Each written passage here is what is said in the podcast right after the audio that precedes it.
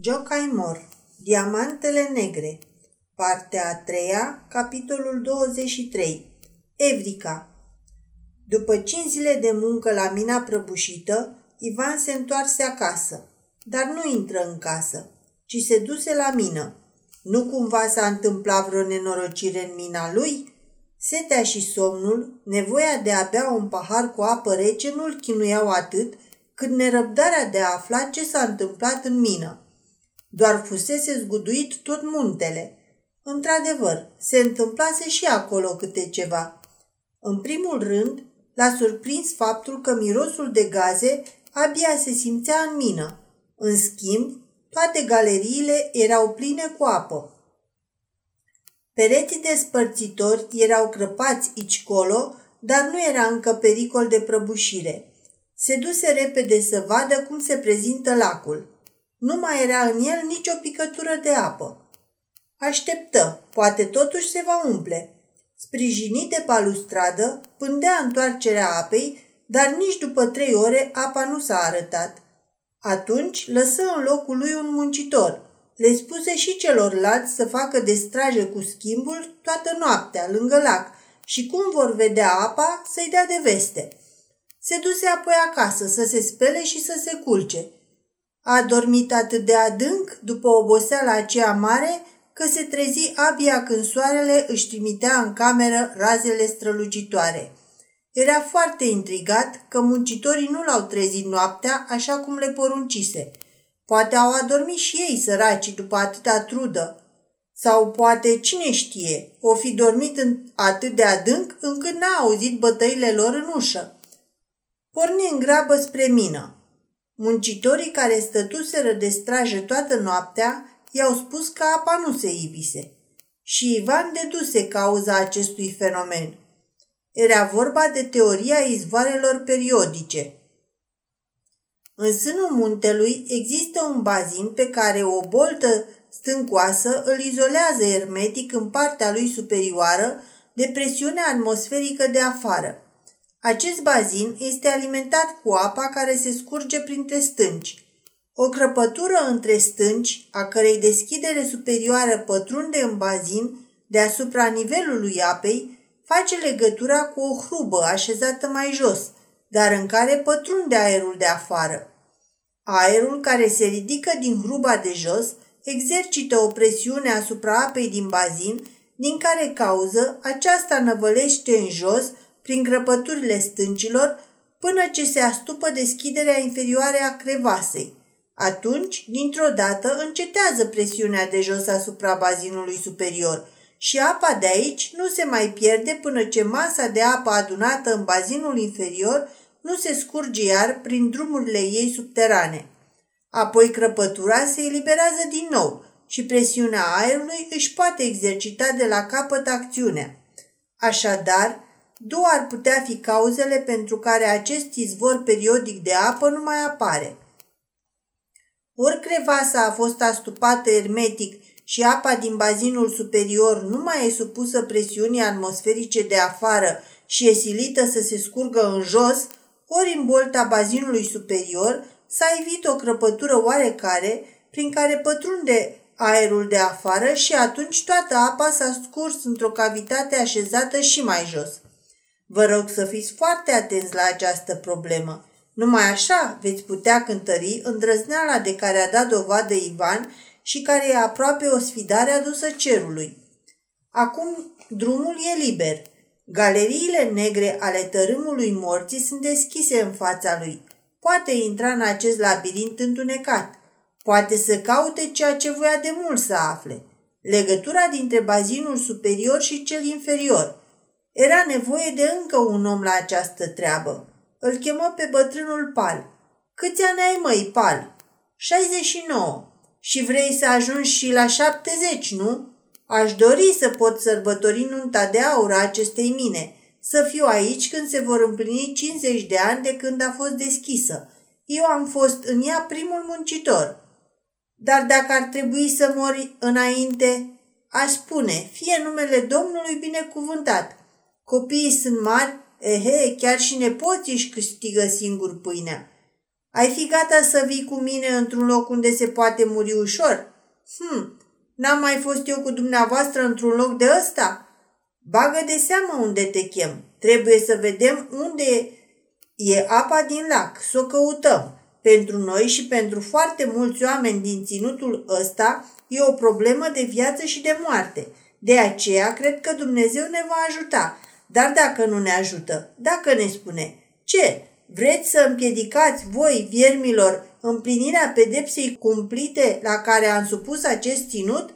N-am ascultat eu plânsul lui Lot și acum orașul e scufundat sub marea moartă.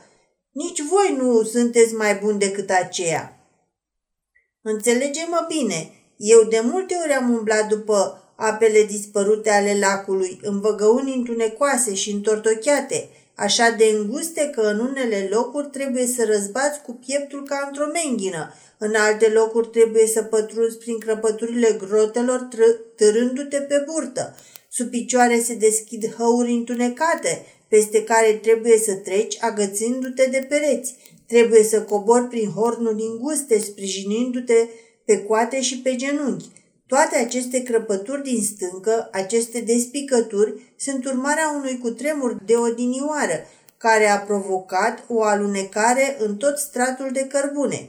Acum s-ar putea întâmpla ca marea explozie din mină să fi închis unele crăpături și să fi deschis altele. Dacă a închis deschizătura aceea care leagă o hrubă aflată de desubtul nostru cu cea de deasupra noastră, atunci deasupra capului avem apa unui întreg lac. Dacă în cursul cercetărilor desfacem această închizătoare, dacă facem doar o gaură cât am da odată cu târnăcopul, toată apa de deasupra se va revărsa în capul nostru. Când om auzi numai zgomotul apei, atunci suntem pierduți. Dacă însă crăpătura s-a produs în stânca de sus și zguduitura pământului a lăsat-o deschisă, atunci lacul de deasupra capului nostru a dispărut și se află sub picioarele noastre. Și vii sau morți, noi trebuie să aflăm unde este ea. Habar n ce vrei de la mine, stăpâne, dar tu știi și eu te urmez. Atunci du-te acasă, ia-ți rămas bun de la familia ta și ca și când ai pleca într-o lungă călătorie. Treci pe la preot și împărtășește-te. Pe urmă, întoarce-te aici, dar să nu spui nimănui încotro plecăm. Ivan însuși se pregăti de drum, spunându-și că s-ar putea să nu se mai întoarcă. Își făcu testamentul. Mina o lăsa muncitorilor săi, banii familiei lui Pal, care, de-ar fi pierit el, ar fi pierit de sigur și ea. Apoi, înainte de a coborâ în țara nopții veșnice, mai privi odată lumea. Ce frumos e totuși aici, sus! Albastru cerului care se întinde cât vezi cu ochii, verdele ierbii aici sub picioarele tale. I se aduse o scrisoare de la poștă. Era de la Beleni Arpad, care i-a anunțat cele întâmplate la Paris, soarta lui Kaulman și dispariția femeii frumoase. Toți spun despre ea că s-a sinucis. Ivan oftă. La această veste, inima îi se prefăcu într-o bucată de fier și parcă nu mai simțea nimic. Cerul nu îi se mai păru atât de albastru și nici iarba așa verde. Vino, întuneric veșnic al minelor de cărbuni. Cele aflate îi prindeau bine la drumul acesta. Nu se mai îngrozea de nimic. Își puse într-o traistă de piele uneltele pentru drum, nivela, goniometrul, firul de plumb și instrumentele de desenat. Își agăță traista de gât. Pal luă cu el târnăcopul, ranga și funia. Așa au coborât amândoi în bazin și se pierdură în crăpăturile care însoțeau drumul apei. S-au întors după șase ore și așa zi de zi. Ivan schiță pe hârtie planul fiecărei văgăuni, al fiecărui hor, apoi le puse la oaltă. Acasă l-aștepta o sarcină și mai grea, calculele inginerești în urma datelor obținute – Toată ziua și-o petrecea cu această muncă. Noaptea se închidea în bârlogul lui de savant, aprindea focul în cuptoare și fierbea în eprubete gaze ucigătoare, silind elementele care alcătuiesc universul să-i divulge secretul de mult căutat. printre ele erau și demoni care nu voiau să îi se supună. Care dintre voi este spiritul care înnăbușe focul? Fă-te văzut, arată-te. Nu în numele lui Alfa și Omega, nici în cel al lui Pentagramoaton, nici în numele puterii lui Abraxas și Meitras, ci în numele științei care cucerește totul, îți poruncesc, arată-te, dar nimic nu se ivea. Și această îndoită luptă, jos cu pământul, sus cu aerul, cu acești doi demoni uriași ai creației, se purta zi de zi, noaptea și ziua, fără odihnă. Și într-o zi i se aduse vestea că în fântâna castelului apa începuse să devină călduță și să prindă gust de sulf. Era disperat. Așadar, incendiul subteran se propaga mai repede decât își închipuise. Întreg ținutul era condamnat să piară. Un deceniu ar fi de ajuns ca să fie nimicit. Ca urmare a acestei situații, domnul Rone părăsi societatea anonimă și se puse în slujba prințului Valdemar. Din însărcinarea acestuia, publică în ziarele vieneze tot istoricul catastrofei, fiind martorul cel mai autentic. În vremea asta, Ivan început cercetările cu forța disperării. Pătrunse tot mai adânc în labirintul subteran. Îngrozit de locurile prin care era purtat, bătrânul său însoțitor vedea peste tot numai stafii.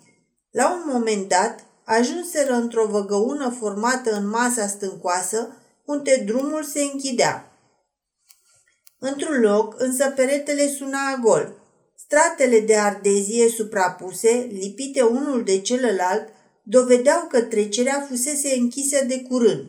Aici trebuie să spargem, strigă Ivan și apucă trânăcopul. Bătrânul pal se lipi cu groază de peretele de stâncă și se uita ce făcea Ivan. Parcă bătea cineva la ușa iadului ca să-l cheme la luptă pe diavolul însuși. Târnăcopul făcu o crăpătură. Ivan băgă în ea ranga și desprinse un strat întreg de ardezie. Dacă apa e deasupra, acum se poate năvăli în cap. Bătrânul își făcu cruce și se rugă lui Dumnezeu să-i primească sufletul în cer. Dar cu bucuria omului care a descoperit ceva, Ivan strigă – Auzi clipocitul pe care îl fac pietrele când cad dincolo? Bazinul de jos e sub picioarele noastre, dar dacă și cel de sus e tot plin. Dacă e așa, se va vedea după o sută de bătăi ale pulsului.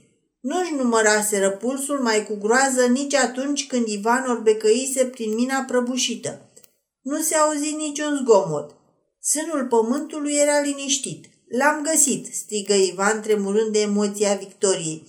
Acum leagă-mă cu funia de mijloc și lasă-mă jos în golul puțului. Asta mai trebuia. În sinea lui, bătrânul se ruga mereu Sfintei Fecioare, în timp ce lăsa funia lui Ivan. Să nu ți seamă că cel care coboară e un eretic. Lumina lămpii pâlpâia tot mai stins în adâncuri. Deodată se auzi strigătul lui Ivan. Sus! Bătrânul său ortac îl trase încet din prăpastia adâncă. Când îi întinse mâna să-l ajute, Ivan îl îmbrățișe pe bătrân. Am ajuns la țintă. Firul cu plumb ne spune că acolo jos se află o masă mare de apă.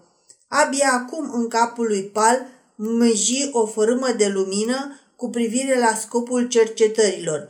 Acum să ne grăbim să ajungem afară la lumină.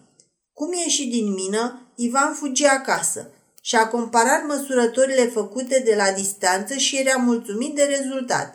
Bine dispus, seara se închise în laboratorul său de chimie. Stătea în fața fantomelor asediate cu mândria unui comandant victorios care cere ultimul oraș asediat să capituleze. Pe ceilalți am învins, acum trebuie să vă predați și voi. Se ivesc în viața spiritelor creatoare clipe mărețe, când Dumnezeu le împrumută ceva din puterea sa de creație. Clipe grele care nasc ființe noi, în care filozoful aleargă nebunit pe străzi și strigă mulțimii bucuria sa. Evrica, am găsit! Zece picături din acest lichid, atât cât picură de pe vârful unei penițe, și tot laboratorul rămâne dintr-o dată în întuneric.